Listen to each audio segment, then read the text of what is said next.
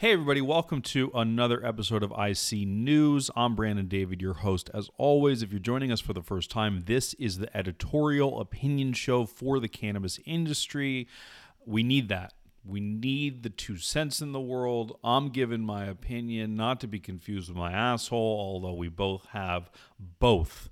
Great, great episode of IC News with some hot topics today. We have Dave of Flower Hire. This is the guy that places executives across the industry. He knows the real hiring data about minorities, about women, about unemployment, about growth as an industry as a whole. We get into a lot of great topics. He has a fantastic 30,000 foot view of the industry and has become a quick friend. Dave, nice to have you. You're going to learn a ton, guys, I promise.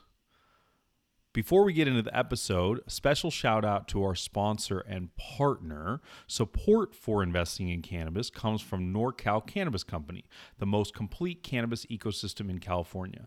NorCal Cannabis is shaping the industry in new ways every day. With 12 tons of annual yield, delivery to 10 million Californians in under an hour, a growing network of retail locations, and a living portfolio of brands, this is cannabis. To learn more, visit the futureofcannabis.com. Thanks a guy thanks again guys for supporting independent media. It means a lot. All right, let's jump into the episode with Dave of Flower Hire. I learned a ton. You're going to learn a ton. Tune in, listen up, get acquainted.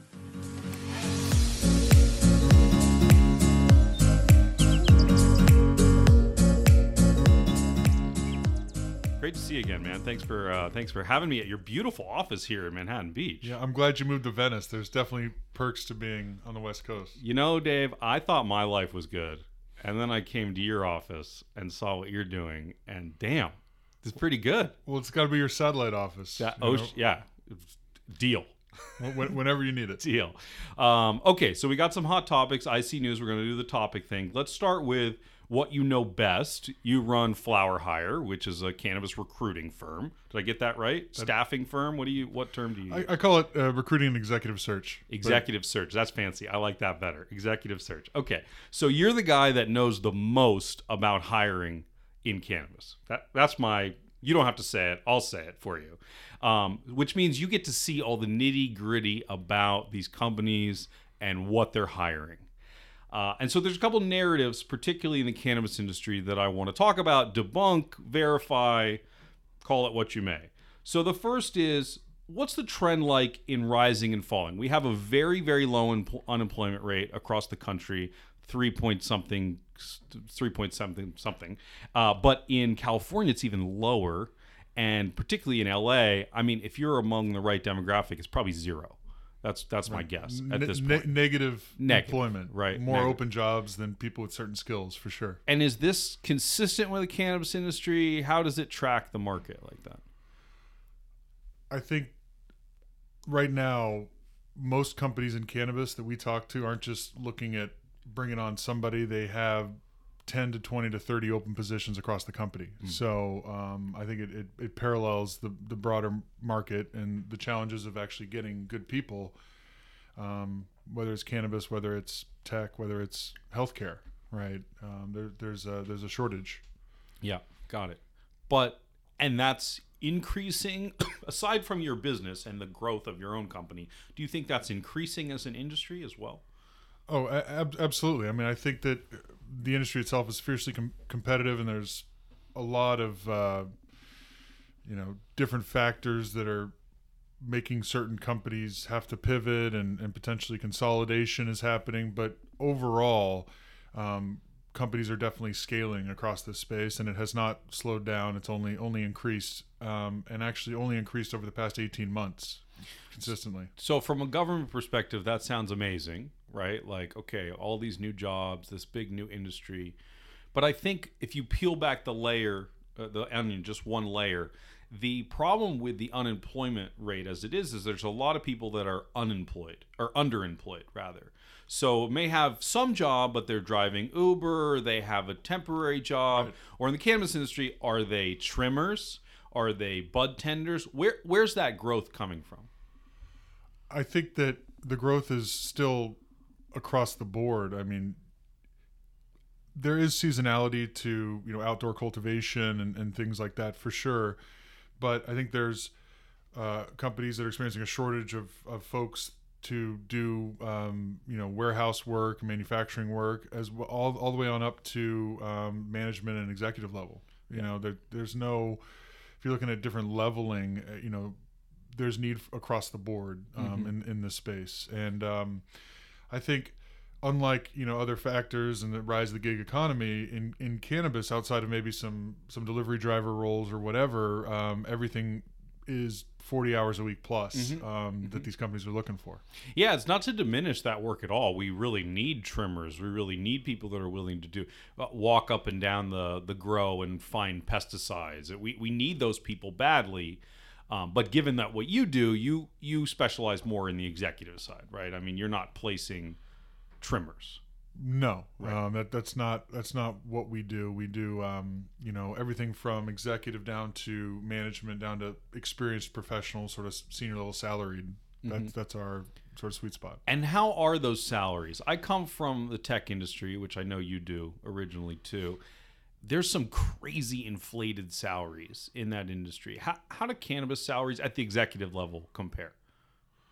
Well, I, I mean, I agree with you. Tech, there's a lot of inflated salaries and entitlement um, for folks in that industry, and I think in cannabis, you know, one of the things that we do a lot of is talk about the realities of working in the industry. And I think um, going back a year or two ago, across the board, people were, were taking pay cuts um, to get involved, kind of at the ground floor of this new thing. Um, and even now, I think if somebody can remain level from a base salary standpoint, um, that's that's pretty consistent. No one's getting a raise, and obviously they tend to take a hit in some of their benefits and things like that.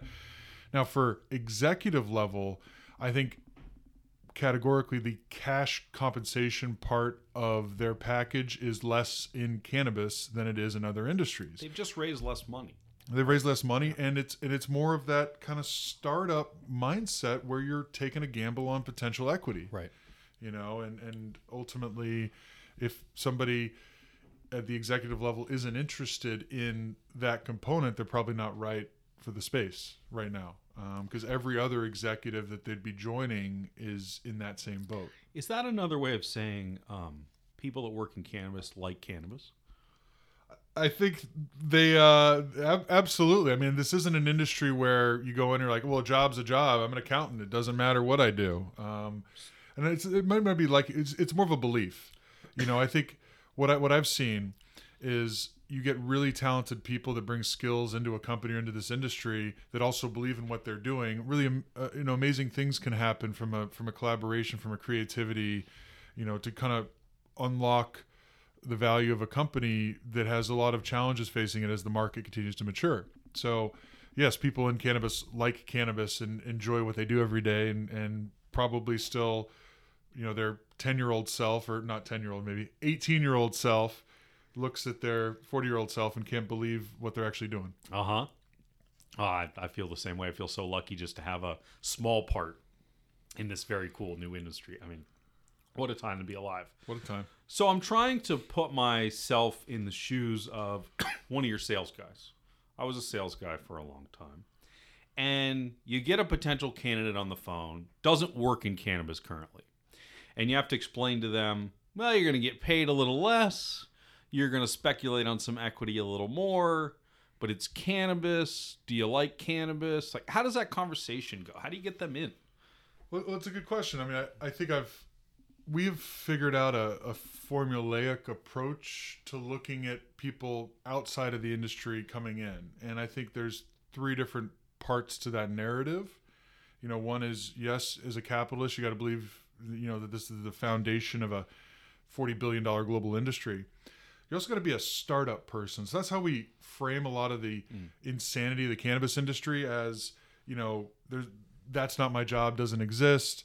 You know, you're dealing with something in hypergrowth in an industry where regulations are changing, so there's a lot of moving parts and uncertainty, you know, and, and some people thrive in that. And that's what they want. That's why they're looking at cannabis. And some people aren't ready for that based on their life situation. So we, we talk through that. And then we talk about the idea of cannabis, um, you know, historically going back two and a half years ago, what we'd bring up is like, imagine you're at Thanksgiving and your aunt says, "Hey, here's my." You know, my daughter who went to a great college and now she's a drug dealer. You know, are you prepared to handle that conversation at a family level or discuss what you do with your kids, right? Yep. you know but now it's more of you know you have to have a relationship with the plant in some way being a user doesn't hurt but it's also about believing on the right side of history believing it impacts people as medicine believing that mass incarceration has been a bad thing for america and um it, and if you and, and then we get people to talk about it and talk about their own experience perspective on cannabis and the ones that it's either hell yeah I, I that's exactly what i'm looking for and this is and i get it or, or it's or it's not And give just an example of one of those stories. I mean, like, is there someone that you never thought would have been in cannabis and then they just love it or they're super valuable to a company today? I- f- yes so historically the most risk adverse demographics tend to be in finance and and and law and both of those areas are parts of the industry that's needed up level the most because those skill sets traditionally didn't exist um, so when you're looking at you know uh, a very sober CFO um, who tends to be very risk adverse. Um, you know, I've, I've two stories come to mind. One that talked about how their father um, used it um, to help fight pain around cancer, and um, and they weren't a believer at all. And then all of a sudden that happened, and, and they really started looking into more and educating themselves, and they realized how many people benefit from the plant. So there's there's stories like that, um, and then there's you know stories like you know, well, I'm actually a, a, a marathon runner, or I've been able to continue to ride my bike well into my 50s, and because I've found CBD and I put it on my joints, right? So there's um, a ton of stories like that, and that's been one of the things that I always knew um, about the power of the plant as a medicine, but just hearing more and more kind of colloquial evidence from talking to people and their own connections. You know, I think most people are one degree of separation away from somebody who has been impacted in a positive way by by the plant. It's so, so true. I think it's about similar numbers as people that have been impacted by cancer in their family. They go hand in hand, I think, in a lot of ways.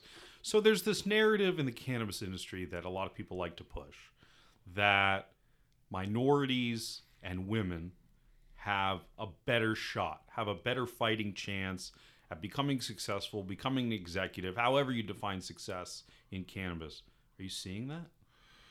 Well, I think as an organization that's helped, you know, over 300 people um, get jobs of a strategic nature in this industry, um, we've placed more women and, and, and people of color than than white males. Um, Fascinating. as, as, a, as a whole, Wow. um, which is which is exciting.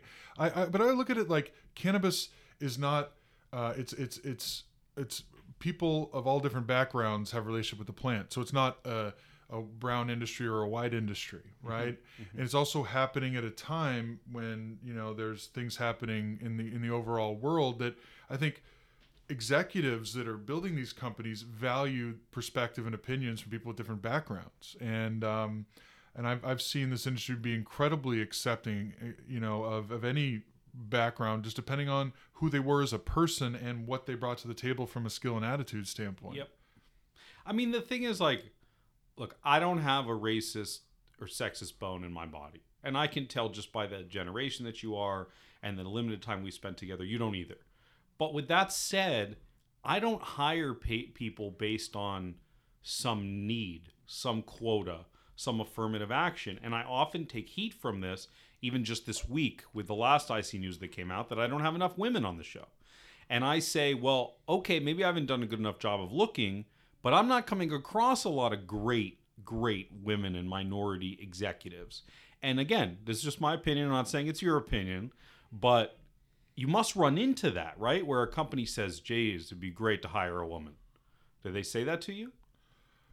it, it, it comes up absolutely Yeah. you know because i think people genuinely feel more comfortable sharing with their recruiter something they couldn't say to anybody else um, you know as they're as they're kind of as they're profiling but at the same time i think from an applicant pool standpoint like it's broadly um, very uh, you know there, there's a huge demographic to pull from um, of all different types of folks. You know, I think you know, and it's really been refreshing actually coming out of tech, where you know what I did for 13 years before this, where it it, it wasn't as much, but in in this one with almost you know there's certain skill sets out there you know um, that there are are less women than men. Um, like finance is an example not accounting but finance. And, and, and then it becomes a little bit, bit trickier but but but across the board I, I think that you know the cool, cool interesting thing about cannabis is people are drawn to it um, from all all backgrounds. Do you find any difference between California or the more liberal states in hiring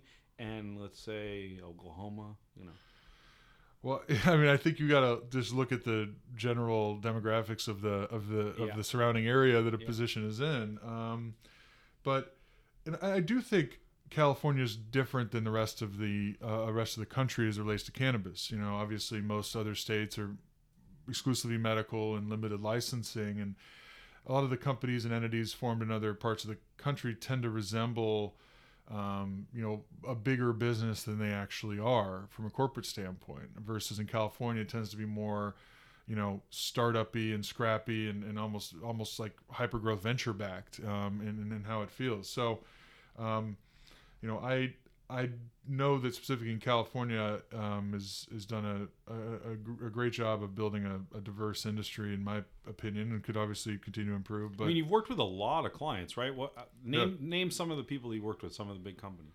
Oh, like uh, like a connected Kiva, Papa and Barkley, Eaze, Lowell, Flowkana, Kiva. Everybody. yeah, You started with Eaze, right? That was your first uh, yeah, big contract. Yeah, it was the, it was the first um, real foray into doing recruiting in this industry. And at the end of the Did day, did you find Jim?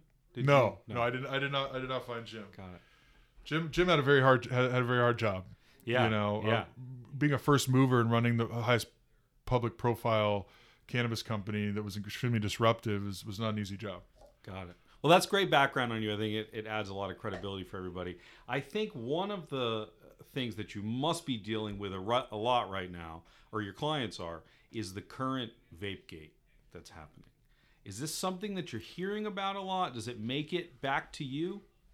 Oh, a a hundred percent. I mean, we work with companies um, across the industry, from you know that have brands that are ancillary, that are more retail focused, um, that are vertically integrated, and I think there's a, a lot of examples of companies that um, primarily have made money off of oil-based products and vaping um, that are that are definitely scared, and revenues have taken a hit um, in the last 90 days, um, and, and a lot of them are happy. How much? Do you know? I heard 10%. Uh, I, I have I've heard up to thirty percent in in, Cal, in California, and um, Wow. and with flower sales, That's increasing- crazy. Yeah, it is. It is crazy. You know, it's.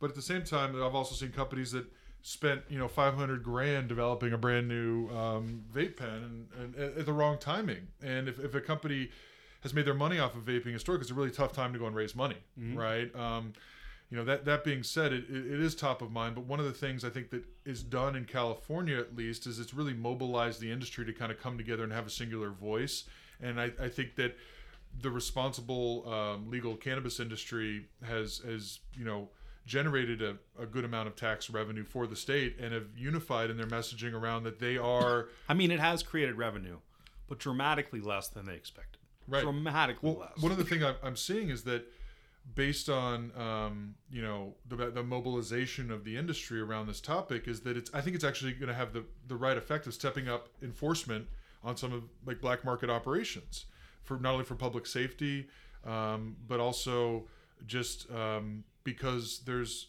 you know you see uh, CannaSafe, you see um, uh, think, uh, Bellicosto Labs that are publishing reports on all the products that they're testing that are legal compliant products not having any of these uh, additives that are giving which is the vast majority of products. right.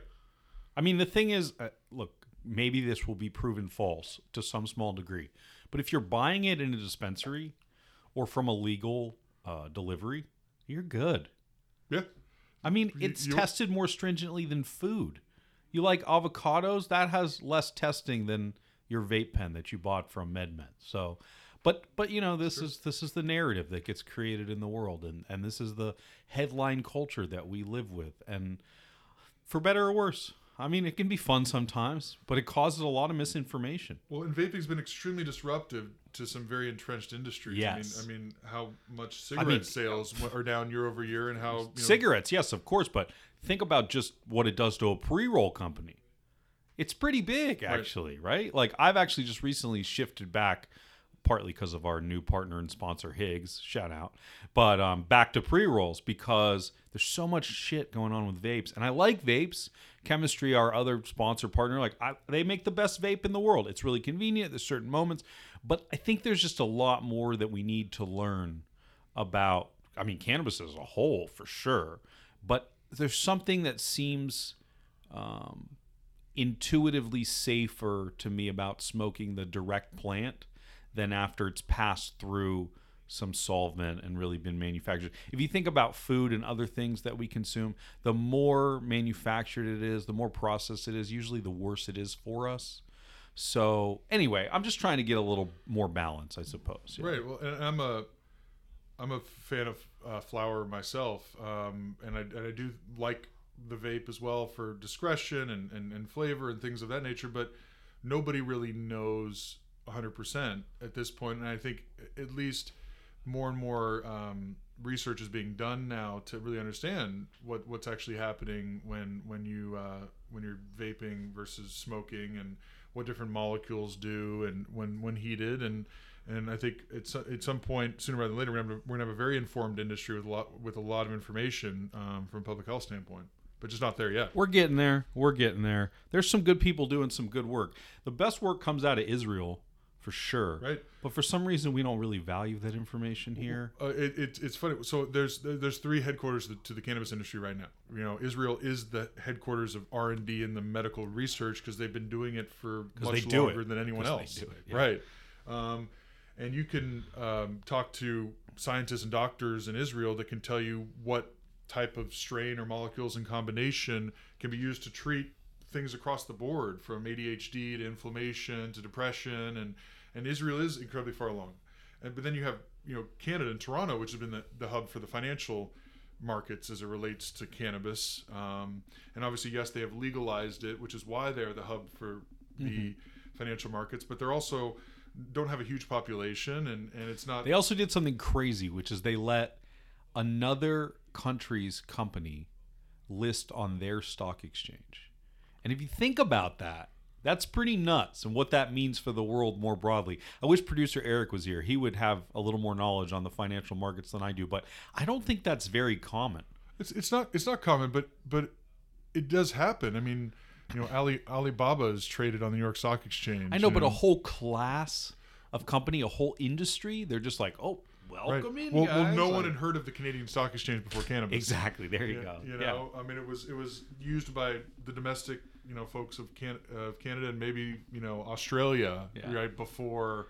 Yeah. Um, it was like anybody that couldn't get into the U.S. Right? Let's be honest. Let's be honest. That that's how it was, and now they've taken this crazy new industry on. And look, it was a great ride for them. It was totally a bubble. It's over, but good for them. A lot of people made a lot of money. You know, made the most money. Canaccord. Yeah. Oh, I, Holy shit, those have- guys are smart. So so many um, IPOs, so many big capital raises, so many Over and over and over again. And, and, and still to this day, every company, even California based, that is looking at raising considerable amounts of money and eventually going public, talks to Canaccord. Yeah. because they have the most domain knowledge and subject matter expertise. It's fascinating. You were saying that Flower Hire's doing a deal a week, which is awesome. no deal a day. A deal a day. Yeah, Amazing. That's what Canaccord's doing. Or at least for that period of time. and, and their deals are, are much more valuable. Well, I didn't want to shit on you, man, but you're doing well here with your beachfront office in Manhattan hey, Beach. Come you know, on. it feels good to, to shape an industry that you believe in and, Yeah. and bring the right people into it. And And um, what you do is not sexy, and I admire that. I love non-sexy businesses. The best thing to me in the whole world is value. That's the sexiest thing for me in the whole world. And I look around your office, and it's lean. You're making money. No one in the weed industry is making money. That's the fascinating thing, right? Maybe Connected is your number one client, but um, I, their numbers are nuts. well, have- We're not going to say them out here, but, but they- their numbers they, are they nuts. Have the, the highest uh, per pound flower in the state. I mean, Jesus Christ, though. Like, I, I'm not saying the quality matches. I don't I don't know what they should be paid. I'm not a sommelier. I, I don't know how to value cannabis. I know what good weed looks like, but I I'm not a, a market pricing no- no one analyst. knows. You know, no, some people do. but but they're always thrown off because the thing about this industry is so hard to plan for. Still, you have like a mature market like Colorado that gets thrown up on its head because of a frost early, you know, um, and you and people have been talking about oversupply in California, but there was a huge shortage um, in the summertime um, of, of clean tested flower, and the price went way up, you know. So So here's my question though, and this is totally off topic, but it's my show, so Hey, man. fuck it. You're Um, in charge. For better or for worse, my friend. I'm just here. For you're just here. Yeah. No, I'm glad you're here. This has been really fun. So, if you're one of the 10 companies in California that have raised 50 million dollars or more, There's more companies than that that have raised fi- 50 million or more. okay, 100 million or more, Okay, 10 might be about right. okay. I'm talking about the ones that are gonna win, right? The ones that are dominating. They look at connected. How do they break in there? I mean, obviously they've created a crazy brand and such a following and such a recognition with quality which again i'm not sure is warranted. They make good stuff but i'm not sure it's the best. How do you change that? How does that evolve? Is it just marketing dollars? I know i'm asking outside of your purview but i think you're a smart guy I mean, it's it's a it's a great question. I mean, um, and I think that what's happened, it, actually, what's interesting, it's kind of it's related on, on the same point over the past six months, especially, where you know we've always found good people outside of cannabis and brought them in. There are people that have gotten into this industry in the last couple of years that would never go back to another industry, but realize they're on the wrong boat, right? So you're starting to see people from a talent standpoint moving around um, within the industry for the first time. Um, you know, and I guess that's that's what happens when you get a, a, a, an emerging market. But um, I mean, I, I mean, how do you? I mean, the the connected story goes way back in terms of the origins of that and how they got their genetics and and and you know, so there's do you think there's it's the value best of being a legacy brand. Like you're just you're not gonna. It's hard to catch up, you Yeah. know, to that you know where they're at. But the the market's big enough to where you know there's other ways to to poke through and find customers. Yeah. Oh, there's a lot of customers, and there's a lot of new customers. There's people transitioning from the black market. Some will never come, but that's okay. They'll die. And there's just so many new people every day. Really. Because it's not just somebody that walks into a dispensary or somebody that orders, it's somebody that has a hit of a pre roll outside a bar. It's somebody that you know is given an, a one-to-one CBD THC edible to help them go to sleep. It's these people that we don't see that are secretly becoming consumers. You know, unfortunately, they're 15, 16, 17 year olds who love cannabis every day, all day. And we can't talk about them, but they're obviously getting weed somewhere, right? And those people are soon to be consumers in big waves. I, I found this fascinating. I'm going to call out my little sister. She won't mind. But she goes to Corona Del Mar High School. She's 17. She's a senior. And what she told me is that the norm in her high school is to smoke weed and that most people don't drink. Like the default is to smoke weed Right. and then some people drink. I went to high school right around there, Laguna Beach, Sage Hill, two different schools, right in, in that area. Super rich, white, wealthy Orange County. And Nine four nine. 949, what up? Everybody got drunk all the fucking time. And the fact that that's shifted, they did other things too, but the fact that that's shifted into cannabis first, that's basically what she told me is Within my, a, within a generation. my friends are cannabis first. That within a generation, I mean, half a generation maybe. I'm 32, she's 17. Like, that was remarkable to me. And what that means for guys like us, and specifically brands, chemistry, Higgs, what, Henry's, I don't know, whatever, whatever's going to win. It's crazy. A, a lot crazy. of customers. Yeah. you know and, and i think that there's a lot there's companies in this industry that are really chasing like quick story cash out um, but the ones that are running like good business making good product building their customer base staying staying lean um, are the ones that are going to continue to be around you know and i think you it's going to just take time. It's going to take. Yes, there was a bubble at first. You saw valuations get really high in Canada, but it's just going to take time for the whole industry to mature. And I think, as to your point on capital raise earlier, the ones that have be able to raise money and are not just in a hurry to spend it all, thinking there's going to be more there, are, are the ones that I I am a big fan of. You mm-hmm. know, um, because even for my business, I want to work with companies that are going to be around in, in Totally. two, three, four years, and, and just be part of that story over the long term. Yeah, I mean, look, my, I'm going to sound like my dad here. He loves to say that there's no shortage of capital in the world. There's just a shortage of good ideas and people to execute on them. You know, like people are like, oh, I can't raise the money. Well, that means you suck. That's all that means. Sorry. Or you, you don't know how to ex- explain to people how to, what what's valuable about your business and why they should.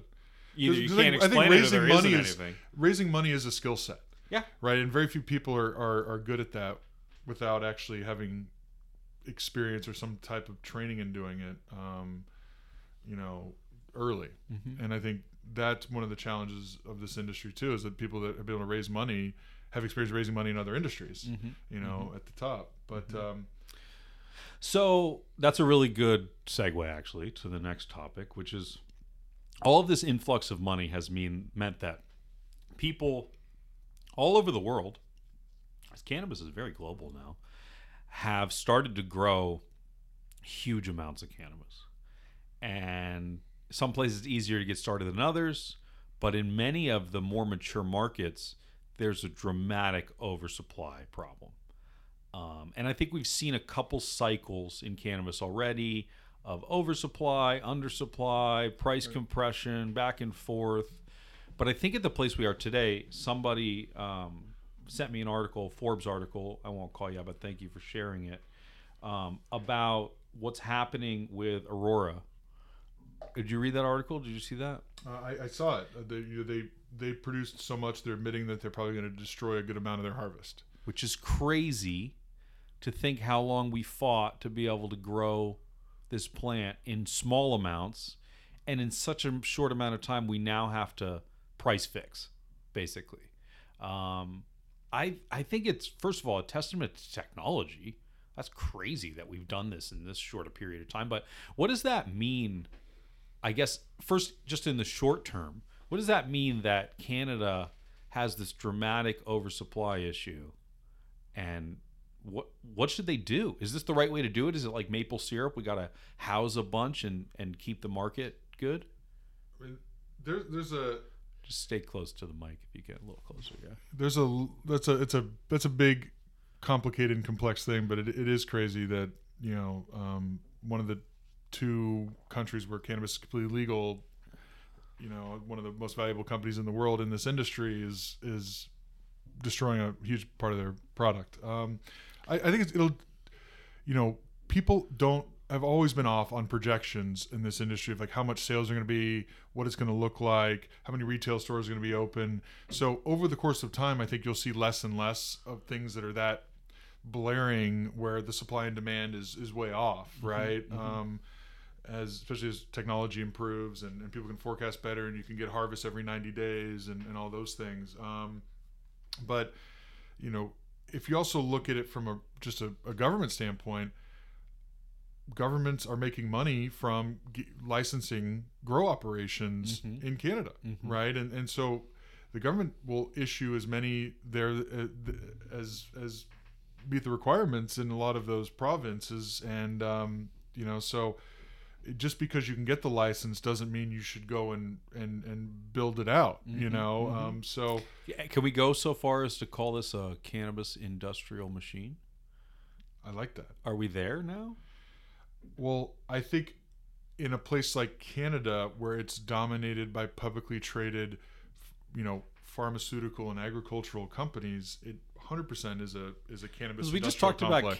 I mean, yeah, complex. That's that's what Yes, was that's the at. co- complex. cannabis industrial complex. We're putting that out first in the world.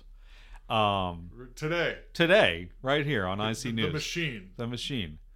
So, yeah, Canada's making money from the tax revenue and from selling licenses, which are not cheap. I never tried to buy one, but I'm sure it's really expensive in Canada. and, and actually and very build out. limited, right? Yeah. Oh, of course, the build out, everything. So that's the financial markets churning. We got Canaccord taking all the fees. Um, what what's the back end of that? See, here's the weird part about Canada is the retail setup, right? Because they can't really capitalize on it like like they should be able to. Well, it's it's kind of it's similar to how the states work here in a lot of ways. Obviously, there it's except it's federally legal, so you don't have just the the battle between state and federal there. Um, but every province is different. I think you know um, British Columbia and Ontario have actually started opening up like private retail stores and issuing those licenses. But in most provinces, it's controlled by the government, and the government sets the price of flower, and and it's it it's uh, there's a lot of parts of that country where it's challenging to get legal cannabis still. Mm-hmm. You know, Mhm. um, but uh, yeah, I mean, at the end of the day, at least their government had the courage or the foresight to realize that this could help their population. It wasn't worth regulating, and they could actually turn into a responsible industry and a model for the world. So I Mhm. still, you know, obviously they're the first ones to broadly legalize it, and and they're gonna go through their their bumps in doing it Mhm. right? Um, And then, I mean, even if you look at California, there's vast wastelands of desert of cannabis activity. If you look at the black market here, well, the fact that within what somewhere between 50 and 75 percent, I keep hearing different. I've heard 60, I've heard 80. Yeah. Uh, I mean, yeah, we can't do statistics in this industry apparently, but um, either way, Yeah, it's a massive number. massive number of people that live in a city where they can't go to a dispensary and buy and buy cannabis in the legal Yeah. market. Yeah. you know, so another thing to solve the black market, Or is, they can't afford it. or or they can't afford the Crazy taxes. charge of, Yeah. of tax. Yeah.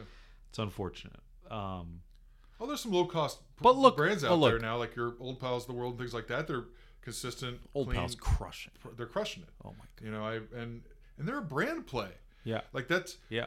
Old Pal partners with licensed entities. Yeah. You know, they're they're a brand play. They they source, I think, product that represents the quality that they want to put out there, and they do a good job of that. But they they basically make money off of off of the packaging Yeah. and collect royalties. Ted, Ted and Tony are so smart, man. They, Ted was like Bain Capital and like was a consultant and really, I mean, he's just looking at this such from a systems perspective and like just did it well. Started with Humboldt Legends, you know, and then anyway, they're doing crazy numbers. I don't want to reveal their numbers either, but um, so this oversupply issue, we're we're looking at it from a very uh, insider business perspective lens.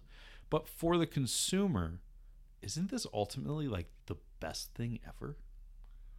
I mean, to have low cost, you know, cannabis, absolutely. Yeah. Yeah, I And if mean- we can do something about the taxes, see the value in well, the growing. consumer wins in the, with legal marketing. In California is 100% example Yeah. of that because of of the care that that that people are putting into their products and differentiating their products, but also offering different form factors and technology of microdosing and consistency. So the consumer definitely 100% wins Yeah. in this in the legal market. Yeah. Absolutely. Yeah.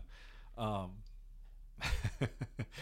yeah. I, again, what a time to be alive. What a time to be alive. You know, I um, I, I support clients on the East Coast, so I'm, I'm getting calls at 5 a.m. and you know we, we work we work hard here, and the team works even harder, and I'm lucky to have a good team around me. But but every time I'm like, wow, there's just so much going on. I'm like, look at what I'm doing. You know, look what I'm a part of, and and and um, you know, and look at the industry I'm working with. Um, it's it, and the people I get to interface with, like you. You know, yeah. it's yeah.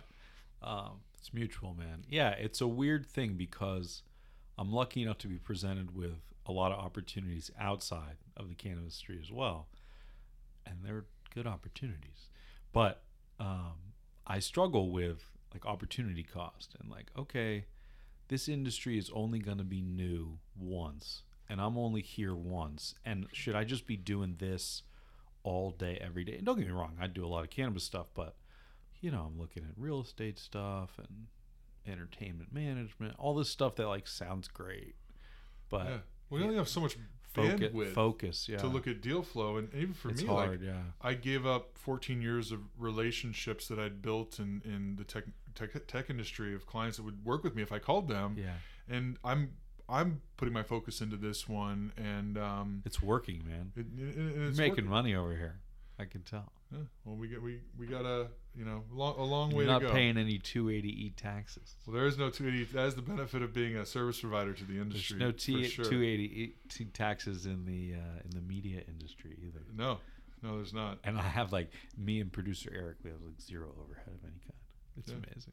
Well, I, like- Anyway. I like I like being a service provider to to the Yeah, industry. no, and- and- totally. And, and I like just the lens that when you get to look at things in, in kind of aggregate of, of what companies are facing with from a challenges standpoint, type of people that companies are looking for at different stages, people moving around between companies, and um, you know, I think one of the things because it is hard to. I think the hardest job in the world right now is to be a cannabis CEO, and I and uh, I respect anyone that's Yeah. that's, that's doing that is once you're a service provider, as you know, that is competent delivers what you say you will, they they tend to ask your help for everything. You know, or, Yep. or what your thoughts are on on different things. So it's really exciting to, to be part of, you know, that uh, that ecosystem. Um, So fun. Um, speaking of ecosystem, it's not all sunny in Philadelphia all the time. Um, good Cu- show. Kushy Punch has got themselves into quite a pickle. Um, that'd be a terrible flavor for a cozy Punch pickle, but Yeah. so I've heard the story like three different ways so far, as is in the cannabis industry. yeah. But the best I can piece together the facts is that they were selling huge amounts of their product illegally, black black market, right? Right. Licensed facility selling to the legal cannabis. And they got raided. Yeah. Was there a whistleblower? Is there anonymous tip? Does anybody know that yet? If you know, let us know. Yeah. Um, I heard anonymous tip, but Okay, okay. And so one of their competitors tipped tipped them tipped off the, th- that's what it sounds like. right. But anyway, um, and this was in Santa Barbara area. L.A. North LA. L.A. Chatsworth. Um, Okay, that, Chatsworth. that area, the valley. Yeah. Okay. Yeah. And so, did they kill any dogs? Did they like? Was it like classic raid? Do you know? Like, was it I don't. were their guns I don't know. guns out? And I, I, I don't. I don't. is this a movie scene or it- or it- like a parking team? ticket? You know. Uh, I hopefully it was more on the parking t- ticket side and but they're gonna have hell to pay i mean Yeah. they're gonna make an example out of this as they should this is bullshit the black market is fucking everybody over taking i mean it's kind of like the napster argument if you like go back to I, remember Napster. like downloading pirating illegal movies and music and stuff yeah. and what happened is that, as I expect it will in the cannabis industry, we came up with streaming, which is this beautiful, happy medium where the content providers make a little less, the um, users, the consumers pay a little more than free. And we get this beautiful relationship. The internet also helped a lot, fast, Right. fast bandwidth. And now everybody loves streaming. Everybody's paying for their content, and we have more quality, good content than ever. So someone's going to come up with the equivalent in the cannabis industry. It may be something like, um, like Flower uh, company? exactly. Yeah, that's the- exactly what I was going to say. Tony and Ted. yeah. Go back to Tony and Ted, the smartest guys in the room. Um, it's very compelling. Have you looked at that deal? I mean, you probably get a lot of weed for free. I do too because I I talk and work with weed companies all the time. But for all, all of it, all the excise tax is paid though. yeah, of course. No, I mean there's samples. There's samples. That's that's a real thing. Um, Kushy punch, crazy. I mean, any more thoughts on that? Like, is this happening everywhere? Is everyone doing this? A lot of people are doing this. Come on. Well, I, I don't think Kushy Punch is the only only one that's that's has two sets of books, right? Um, I think that you know there are companies that have formed in the last few years that always had the eye on the legal market and have, and have, have even if it meant sacrificing money they know they can make, they've towed the line and stayed the course. But you know, Kushy Punch is a is a brand you know started by an entrepreneur that's been around for ten years.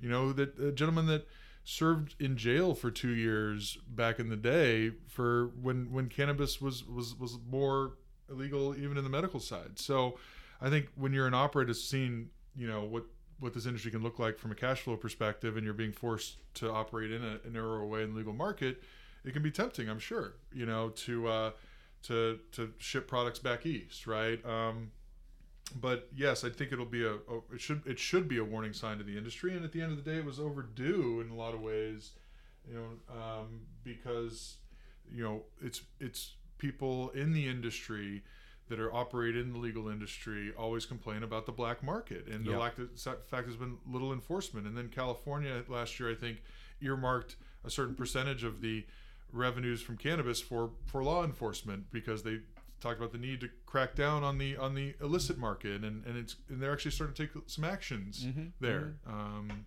I don't think anybody anticipated this. Honestly, I thought uh, at the time, yeah, the black market's a thing, but I thought the prices will get to a point where, based on this oversupply story, I thought sooner rather than later that we'd all have good, great, tested, well marketed, branded weed. And I guess it's just taking a little longer than everybody expected because it's not the black market's fault. Yeah. It's it's the legal market's fault, right? And I think we have to look at ourselves and say, what are we doing as an industry to fix it? Yeah, you can point to the cops, but the cops are trying to, you know, catch murderers right and they, they, they rapists and wow, you're not making enough money with your weed company? Like no one no one feels bad for us, you know. Anyway, it's just just my two cents in the world. Do you think this is different in NorCal versus SoCal? I, I'm I live in both places basically. me too And um, what are the differences there? Do you see a lot of differences? I mean, I don't, uh, there might as well be two different states in a lot of ways, culturally as well as in the cannabis industry. I think that there's very few like brand stories that have done a good job of poking through statewide. There's some a lot that are strong in Northern California, but not Southern California, and vice versa. Yeah. So it, it's a different, it's just a different market. Um, you know, it's a it's a huge part of the industry. I mean, LA is a city. It's always said it's the largest legal cannabis city in the world, but you know, there's uh, as many people in the Greater Bay Area as there are in you know LA County. Yeah, people just don't think about it like that. But yeah, it's the Bay Area. Like Right. San Francisco is small. Yeah, San Francisco's small, but there's a million people live in what you know Marin and Sonoma. totally. You know, there's have two and a half million in the East Bay, two and a half million in the South Bay. You know, it's a I think look, this is an interesting civil discussion, but I think that the Bay Area is just a lot less um, traveled. Uh, You know, people that live in the East Bay and, and commute to San Francisco, they live near a BART station. You know, they're conscious about their movement. And in LA, it's just one fucking free for all freeway everywhere and people don't even think about it. You know, like I came here today to Manhattan Beach from Venice, and it was a 30 minute drive. And if we were to do this in San Francisco, first of all, you would have an office in San Francisco, Right. maybe in Oakland, but probably in San Francisco, given what you do. It would have taken me like eight minutes in an Uber to get here. And I think this is one of the big differences that cannabis that happens in cannabis, right? It's like are you the kind of audience, are you the kind of consumer that's going to get in the car and go to the dispensary and spend time looking around and picking? I feel like that's more of an LA thing to do. Or are you into the delivery? In San Francisco, I had everything delivered. I had my laundry delivered. I had my food delivered. I had, I, I mean, I, I found a mobile notary that would come to your house, like everything. And it's just a different culture here. Do you think that bleeds into the cannabis industry? Do you find that? Do you go to the dispensary? Do you, how, how much time do you spend in dispensaries?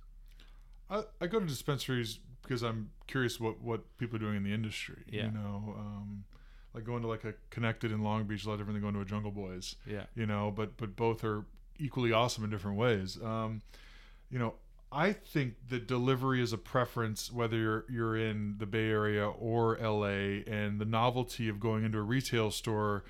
You know, in cannabis, it's it's novel and definitely will always have a good tourist vibe. But once you know products you want, like, and you can have someone bring that to you and not have to sit in traffic in either city, you know, it, it makes a ton of uh, sense. Look, I totally agree with you, but people are just in their cars here. You know, if you go to work every day and you come home, stopping at the dispensary on the way home. It's not that big of a deal. Right. It's also cheaper. But no, look, I like delivery. I, you know, I also like DiGiorno, but that's a whole nother. Oh, jeez. They Is that still around? Is Sorry, That, is, that sorry. still, is that still a thing? I couldn't help myself. Actually, I was watching this fascinating documentary on a Pizza Hut and how much DiGiorno fucked them in the 90s. Like, pretty hard. Anyway.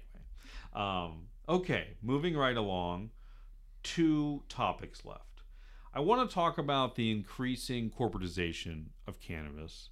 Um, you're one of the people that's benefited that the most, basically, which is cool.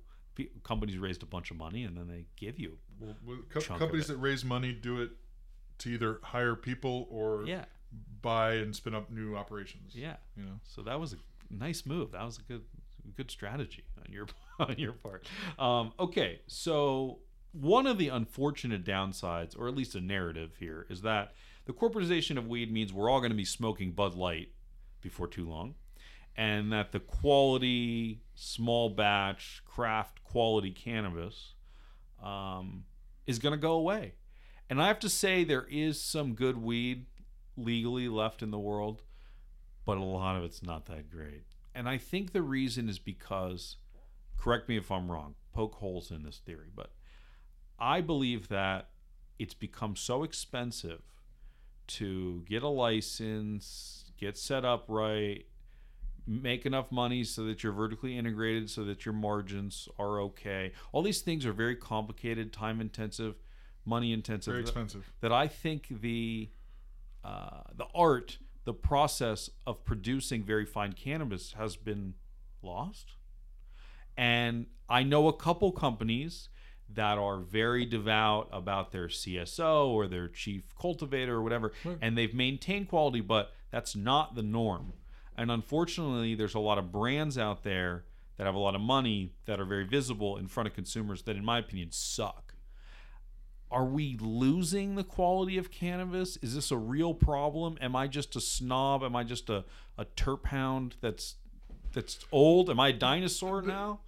I think there's just different types of users. And users like you care about and are aware of quality and how and, and the difference between stuff of low quality and, and not. Um, that's not the majority of consumers. Um, and I think that, you know, with all the different products and form factors now, a lot of, you know, B grade cannabis will show up in, in another type of product. Um, but there are people that, you know, don't that smoke to not get high, but to you know take the edge off, and you maybe don't need the highest quality potency thing Yeah. out there. But I think that in California, in my opinion, there will always be a market for quality, small batch, outdoor grown Outdoor. cannabis because that, that that. that yeah. embodies the cannabis movement. You know, started in the Bay Area. You know, Dennis Peron, and then you know people Berkeley and people that moved up north to live off the grid and and and, and grow cannabis. And I Uh-huh. think there's a lifestyle component that this industry needs to continue to pay homage to the folks that have been involved in it for a long time that ran away from helicopters that Yep. uh, had their crops cut down had all their stuff in their house broken and Yeah. Went to jail. went to jail. Yeah. Literally went A- to jail for lots of years. Yeah. Um, and but there is a marketplace for for that small batch, you know, craft cannabis. Um, you know, Flowkana does a great job of of of I think kind of building an ecosystem around small farmers, but Honeydew Farms does a really Right. good job. Sa- but Sacramento um, allowed for uh, co-ops, co-ops to form in cannabis, which is huge. Which is any, so anyone that has a license but grows on half acre or less on their land um, can can be part of a co-op. And um, you know, I, I advise one called Emerald Grown that is actually made up of five different co-ops around the state. That so there are institutions that are forming to try to keep cannabis weird, if you will. Um, and I think that, at least in, in California, if not in other parts of the country, that idea of sun grown, outdoor, small batch, craft cannabis will there will always be a market for it. hmm I totally agree with you. And I think you hit it right on the head. And I'll go one step further, which is I think there's currently a battle for the soul of cannabis happening. One hundred percent. And the people that you just described, the sort of NorCal, latent hippie, live off the earth, outdoor, you know, um, it, that's sort of that component, right? And they're like, no, say no to the man. There's a lot of political undertones in these things too. Totally.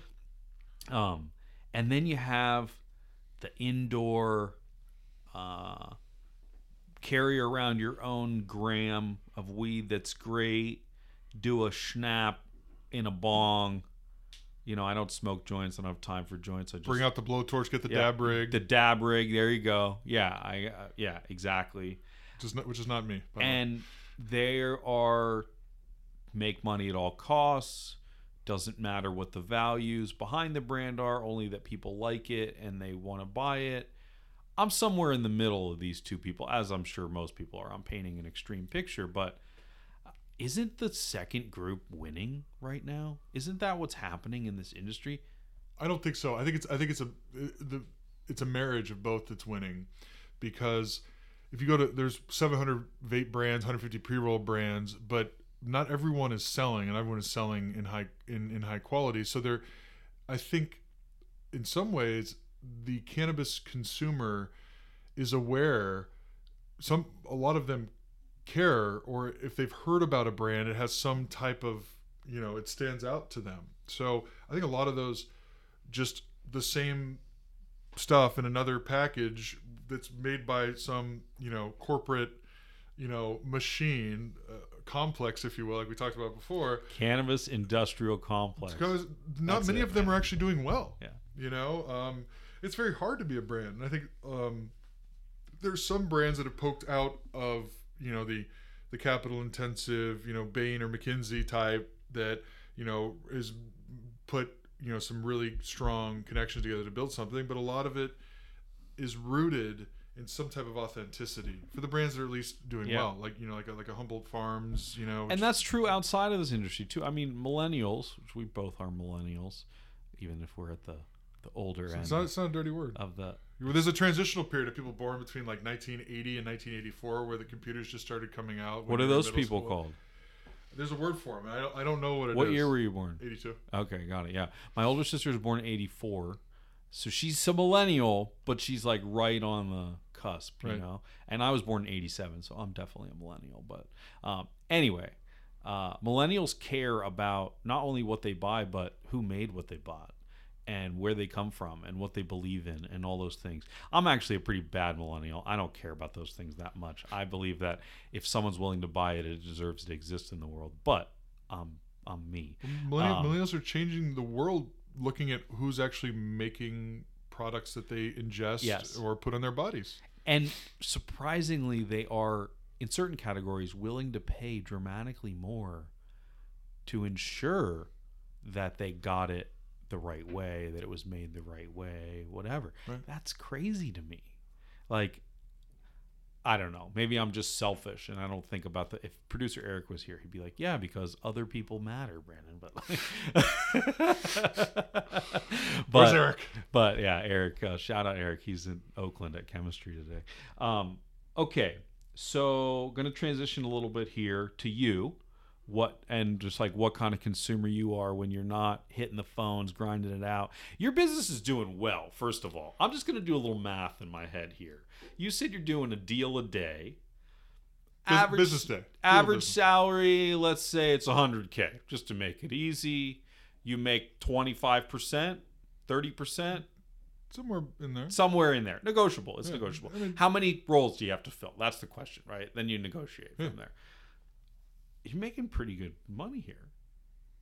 Yeah. Well, if you look at having a staff of 10 or 11 people and being able to support, you know, that type of need, yeah. But but from an EBITDA standpoint, I think uh, we're probably the highest, one of the highest EBITDA businesses in the industry. Yeah. Uh, What percentage EBITDA? Yeah. You know, not not I mean, not look, gross. uh, th- you know, I don't want to make light of it at all. You're grinding your ass off. I see the way you're emailing me and texting me really early in the morning. I wake up really early too. I, you're I on have top kids. of your I'm, shit. You know, I'm up anyway. yeah, you're doing it.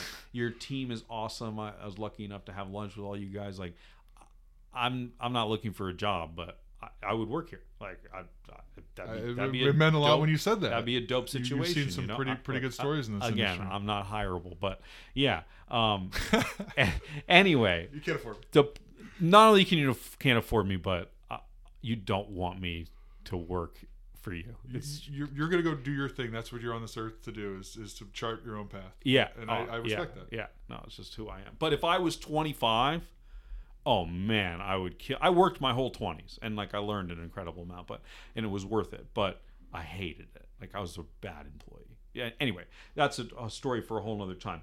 Um, but you're making good money here, man. I, I I just like when I come across companies in this industry that like have carved out their little niche. Now, is your strategy? Are you in growth mode here? Is it like I've scaled up a lot to try to help these people along, get my salespeople ramped up, or are you more towards the top of your capacity with this size team? Good question. Um, I look at.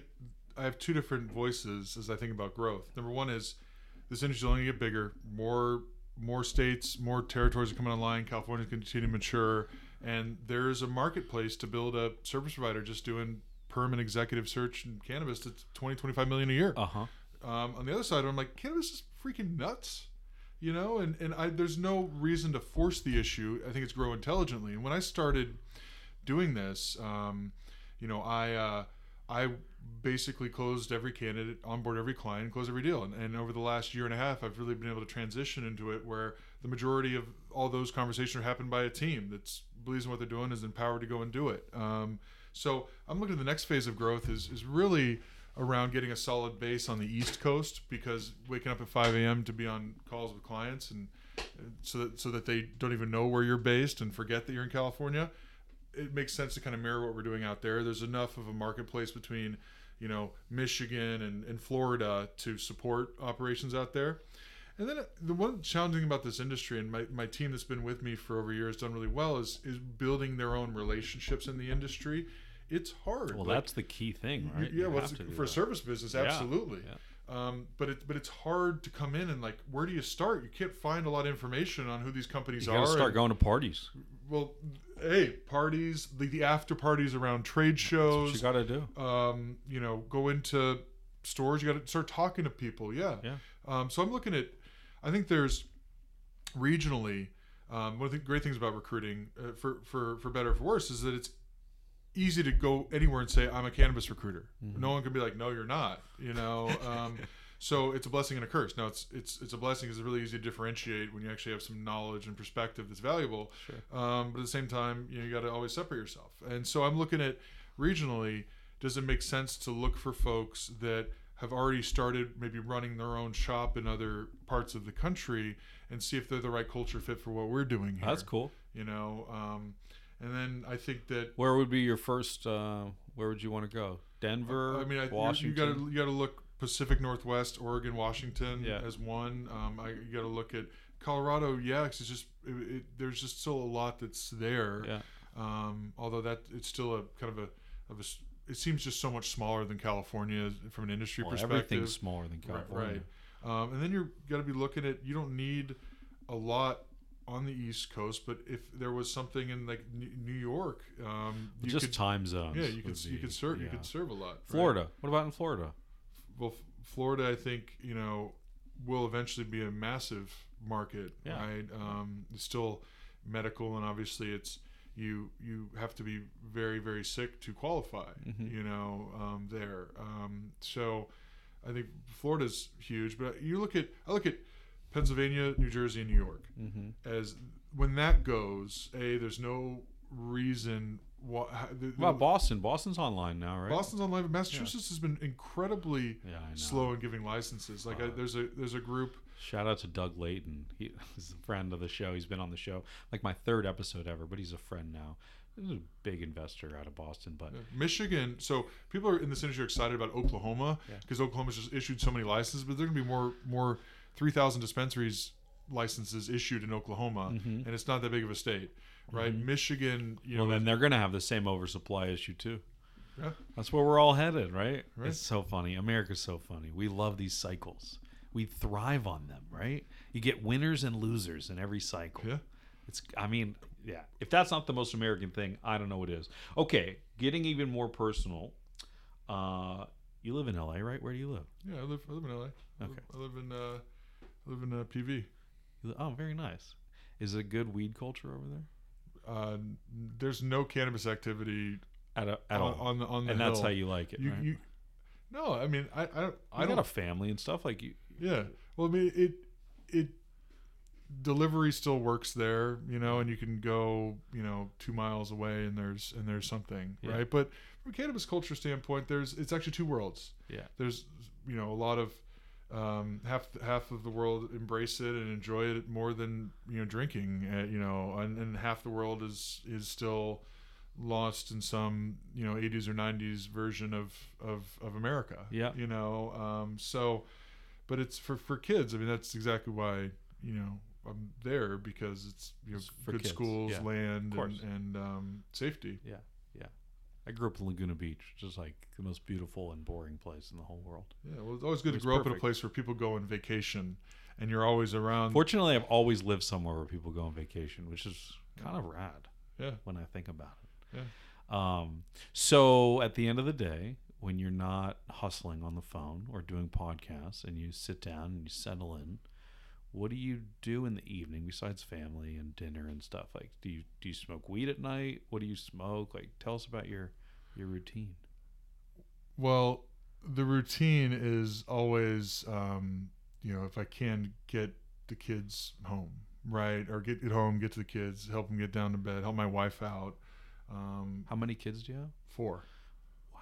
Yeah. So, Are you, so I- Mor- I'm are in. Mormon or something? I'm not Mormon. Um, just uh, like Philip Rivers. yeah, no, he's got nine, doesn't he? Yeah. No, not not Mormon. I'm, I'm an only child, so you know, you always want to see the other half. I think. I see. you I see. Yeah. Um, but you know, so obviously having four kids between the age of two and nine is, uh, you know, that's that's that's the second job. You Yeah. know, so um, I just had a phase of my life being an entrepreneur and and and being and having that from a family standpoint. There's not a lot of Dave time, Sure. right? But uh, but Dave uh, does like flower. Uh-huh. Um, I like um, I like you know some stronger sativas like uh, like a red Congo okay. where Some you're cerebral. yeah, wh- where you, you have energy, you're not hungry, and if you're in a group of people, you're just all talking over each other. Right. Right. You right. know, um, and then um, yeah, like uh, joint bong. What do you? What do you oh, like? I'm, I'm I'm a I'm a I'm a joint. You know, and you roll it yourself or pre rolls? pre pre rolls or, or someone else. You know, it's I mean, never as good though. I, I I know. I could know. teach you how to roll a good joint. But I Man, got I have five uh, minutes. I I have banana hands. You know, so Dude, I got fat fingers too. Um, let's talk about your hands for a second. Uh, done. you were I was not. I've never been a hand model. you were quite uh, the football player though, were you not? I, I was uh, I was a football player. Um, yeah, it's been it's been a while, but I got into a great school, Cornell, because I'm a six seven man. And Where could did you grow up? Where were you I grew from? up in Austin, Texas. In Austin, Texas, and, then uh, actually moved to LA in high school. So, I was, you were I was a- kicked out of high school in, in Austin for cannabis my junior oh year. Oh shit, Yeah, which is for selling it or just no having uh, for having it. Um, you know, zero tolerance. You know, just having it. How just- much did you have? it. Nothing. So, random story. I'm pulling into my uh, high school parking lot. Uh, Travis County Sheriff parks behind my truck, and because I have a broken tail light, Uh-huh. and he comes up to my window in the school parking lot, and he asks for my license registration. He looks in and says, "Is that a marijuana seed, son? Step out of the car." Seed. Seed. So this is again the '90s in Texas, where you know you're you're looking at classic brickpack Mexican, right? Yeah. Um, Yeah. And basically, he put How me. in old were you? I was 16. Ooh. He put me in handcuffs in the school parking lot. They had seven cop cars come in, like it was the biggest, big public safety issue. Spent an hour plus scraping up seats. I had a, I had a Ford Bronco. Okay. So great center console as a breakup tray. You and OJ. Um, me and OJ. Um, and basically put whatever he could find on the carpet of the Bronco into a, a manila envelope that I could not see the contents of and arrested me for it. Oh. And uh, I was kicked out of I was kicked out of school. yeah.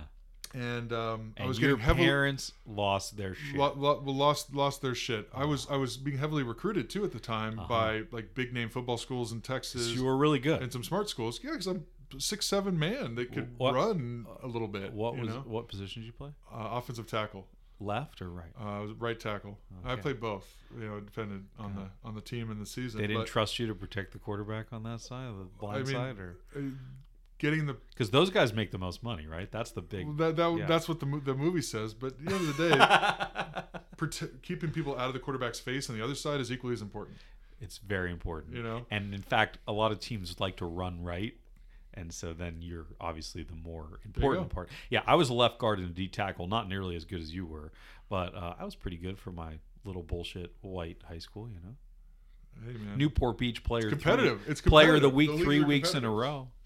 Newport Beach Player of the Week. Three weeks in a row. Yeah, I mean, that's unheard, unprecedented. I I, I mean I don't know if it's unprecedented, but um, my dad was pretty excited. Right. I guess that's what matters in the world.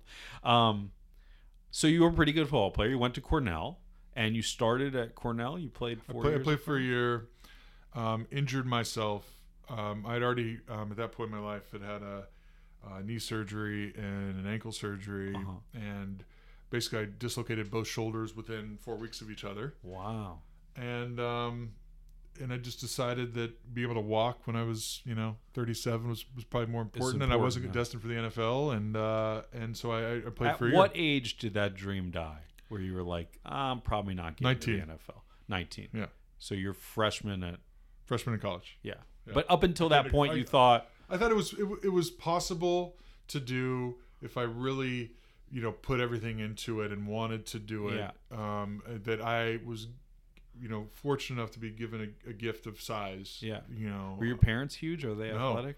my uh my dad is the biggest person in uh, his family he's 6'2 um i'm six seven. my mom is 5'5 100 pounds Okay. you know so- Interesting. and all my Were you a big cousins- baby? 10 pounds Okay, yeah, that's yeah, big. or 9 baby. pounds 12 ounces All right. and my mom was And 89, no 89 pounds when she gave birth grandparents that were freaks. no no yeah. um, giants you know giants are better Mutants? although I, you know being tall you hit your head a lot you should be qualified for the ada i think Are you somewhere. afraid that you're going to die at a young age because you're really big? Because that the, the thought right? is the thought has crossed my mind. yeah. I mean, you're pretty healthy. You're good be- shape. but- being you know mortality, especially when you have kids and you you know may may have uh, yeah. partied when you're in your 20s and, and Yeah, teens. yeah. Um, you know, think about it, but uh, but I think that you know it's all about what you eat and staying active. And what about mentally? concussions like CTE? How's your brain? Brain's still working most yeah. days. Well, obviously, but do Yeah. you do you think you I don't. I think I avoided serious long term because you only played as a freshman, right? And did you? yeah, but I played when, when in Texas. I mean, they have middle school teams, so I played for Of eight course, yeah. years, right? But you Um, only went till you were 19. yeah. God. Yeah. So I think I Probably I've, saved yourself. Yeah, Yeah. you know, I think you know you avoid a lot of that long term. Was it fun at Cornell playing? Like, was college football fun to play? College football is definitely fun to play. You know, game days are amazing. I think it, it turns into um, more of a more of a job. You know, because you're looking at 5:30 a.m. It's um, a job. Yeah. Film. You're looking Yeah. at you so know. I was pretty good. I could have played D three, maybe like D two college football. I, I, my dad was an NFL agent for a while, so he knew a lot of recruiters and people that could have helped me and stuff. But I didn't want to work hard. I didn't want to on Friday night be like, oh fuck, I got to play in the morning. I wanted to be fucked up and having a good time. Oh, I wanted to go to a big school. I went to University of Arizona. There's no way I was playing at University of Arizona, so it was a no brainer for me. But yeah, I always wondered. I had some friends that went on and played college places, and it seems like a lot of fun. It'd been cool to have that experience, but I'm so glad that I I did. well. I and I would have fucked myself up. I know it. Yeah. I would I would be brain dead. Well, I always thought of it like if I would have difference between playing at, at Cornell versus like playing like a big, you know, Big Ten or you know, Uh-huh. Pac, you know whatever Yeah. school is. It, it's a lot different. Yeah. And also just in general, going to college in upstate New York at a super competitive Ivy League school versus like if I had gone to you know UCSB, which is really hard to get into still. Uh huh. Um, you know, how what, what would have, what would my mentality perspective be? I you see. And so you got a fantastic education, and took advantage of it for for free. Did they? Oh, was a scholarship? They don't give scholarships. They give uh, uh, aid, need-based aid, and you know, I, I fortunately I qualified with, single single parent household and and and all that and obviously they give you as much aid as you can if you're going to play football for them and once you're into that school they can't change your aid package Ah. even if you stop playing a sport because it's you know an education So you did school. have an, an, a bill or no? I had a bill Yeah. yeah I owed I owed reasonable. I owed you know 50 grand out out of college Oh, wow. um which is still a lot but that's like reasonable. a year That's like of- one year. of at the time yeah. now one year is like 80 grand Yeah, right yeah. Same. Like I wanted to go to USC. A bunch of my friends went to USC. Same deal. Yeah. Fifty then, eighty now. Yeah. It's, yeah. Well, that's cool though, But and my- you took advantage of it. See, that's the cool thing is a lot of people. I know they don't call them scholarships, but that's basically a scholarship. Like, um, a lot of college athletes they don't take advantage of it, and it's just wasted. And they could have had a. But yeah, you got a great education. Look what it did for you, man. You're crushing it in the world. Well- Football kind of did that, right? In a weird it, way. it, it, it, was it was a great can opener, and, and in those schools, because someone has to round out the bottom of the class, like they have so many different sports programs. So if you have kids, get them to do something obscure like water polo or rowing. But actually, not just superimpose their picture, Photoshop their yeah, picture. yeah, yeah, don't Yeah. don't get don't yourself go to jail for Jesus. for for any admissions. you know, I grew up in Newport, and that's like where it was rampant. Oh, oh yeah. But I, it's funny. I, I called my dad when the news broke, and it was like, "So, Dad, looks like I could have gotten into SC. You just didn't love me enough." Is what, what you're Well, telling me? But this, but it, that was there was just outright fraud, right? But people have always, I think, kids have always had the benefit if their parents donated to a school, Sure, you know. In but that's different. Well, actually, it's not different. It just limits the number to a handful who donated. Fifty million dollars, thirty million dollars, not any Joe schmo who wants to pay two hundred k. You know, that's the difference, right? It's not any more better or worse, right or wrong. It's just it's such a small group that it's like okay, you know, whatever. Yeah, Yeah. yeah, fascinating. Um, But you know, I still out out of college, I did start off entry level, making ten fifty an hour, phone on the shoulder, no computer, doing inside sales, doing recruiting. but that's how you learned, man. That's, That's exactly what I learned. Yeah, and I, and I worked my way up and stayed with that company for 13 years, and was you know able to run my own office within three years. Yeah. You know, just based on you know, there's no choice. and know. now you're living the life, yeah living the life. Um, all because you were good at hitting people. all, all, all because I was good at hitting people, and at the same time, like, you know, it wasn't. A lot of people looked at me sideways when I left a very stable thing um, and comfort and moved the family back across the country and to do to do a startup in the cannabis industry. So um, there's still some, I'd say, risk. You're involved- proving them wrong, man. There's there. risk in everything in life. right. Um, and There's, ri- the- well, for me, there's more risk in looking back and reg- having regrets yeah. that you didn't do everything. Maybe Hell you yeah. might make the wrong choices throughout a life, but to like just be scared and all of a sudden never jump outside your lane and grow as a human, yeah. you know, is is Well, I have no regrets in coming here and doing this today. It was really, really great, and no one has any regrets from listening to this too. I think it was packed full, really good information Yeah. from somebody that does it every day, somebody in the shit. If you're trying to get into the weed industry and you got some skills, you probably should talk to Dave. I think he could probably help you out. And if you're a company that needs to hire, let's say 30 to 75 people, and you're looking for a big contract, uh, you should call Dave as well. And um, what else? What else do you want to plug? Anything else that you want you want to snag in here? I mean, Sneak in here? I'm I love uh, love talking about this industry and and talking with people that are also informed about it. And so reach out, um, David at flowerhire.com if you have Yeah. any any questions, want to learn more about what's going on here, more about the industry. so I guess final thought, and it'll be a little controversial. Um, I expect nothing else. well, that's what we do here. Hmm. You know, that's what we do here. We had a phone call. I was introduced to you by one of your former employees. We had one lunch meeting, a little smoke sesh, and then this today. So this is really our third interaction, right? And I feel like we very quickly have become friends. And that's awesome, but that's not why I bring it up. The reason I bring it up is because white men in any industry, but in cannabis as well, they are often accused of keeping power between them or that they don't interface well with others. And both of you are both of us are young, white, successful males. We both have beards too. Strong beards. I do tend to gravitate towards people that have beards too. That's weird, but yeah. Most people do though.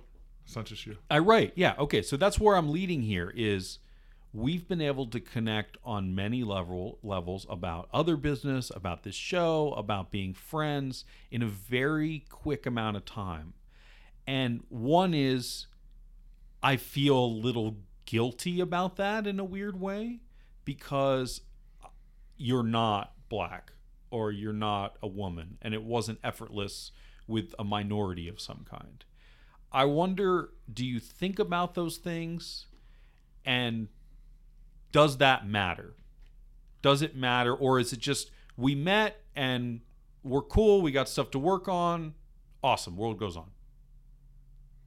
I know it's a deep question. This is a deep question. Um, I think that uh, this is a big conversation, and America specifically, being a cultural melting pot, has always been divided um, up. Um, even currently in different in our cities, you know, we we're all you know maybe don't live next to people that don't look like us as often. Um, but at, but at the same time, I I think that you you know we're we're being not only not really forced, but everyone is conscious of that based on it is a current discussion of the of, of, of diversity. And I think there's a there's a middle ground between any type of you know um, you know sexism or racism should not be tolerated, but at the same time, like you know, it's okay to make relationships with people that you're you find as talented and, Mhm. and valuable and and not feel guilty about doing that Yeah. right um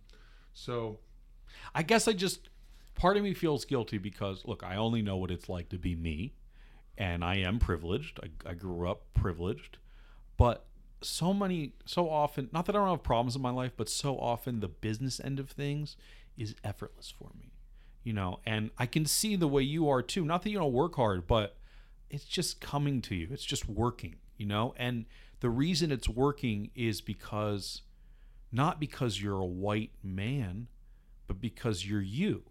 And I think we've missed this point in society that like not all white men are evil and they're not all awesome and they're not all rich, you know. And I, I guess I uh, maybe I'm I'm That's true. Well, it, You know, find digressing danger, too though, much when here, you but- lump things easily by a, re- a super recognizable category into pro and anti, or or you know, and, and I think that we as a society do that way too often um, about everything. You know, there's no middle ground. There's no. So I think if you know, and I, and I think that we can continue to have conversations and help see each other's perspective and hopefully get to a middle Yeah. ground. But I don't see that Yeah. necessarily happening well in our. the best thing that you can do if you want to relate to someone is smoke a joint together. Absolutely I- the I- best thing I you can do. I think that, and it's that I said earlier too. Like cannabis is not a white industry or a black industry or a lady industry. There are people of all walks of life that have the power to benefit from this plant or or or or, or do use the plant. And I think that is one of the things the plant based medicine or or just w- what happens with cannabis it does break down those walls and makes people more open and um, i think it is powerful in that way you know Mhm. i think um, you know there'd be less wars if it was involved in diplomatic meetings i'm sure you and know women. We need women running things. They're way better I, at I getting agree along. they're better recruiting they're better at sales Yeah. and um, better people Yeah. overall Um, Well, man, thank you for diving down that rabbit hole with me. This has been really fun. Thank you so much. I meant what I said when I said we, we've become fast friends, and I love that. it's been great i'm glad you're um, close by yeah. and this, and this is your satellite office now. Thank you so much. That's really nice of you. Dave, thanks again. no problem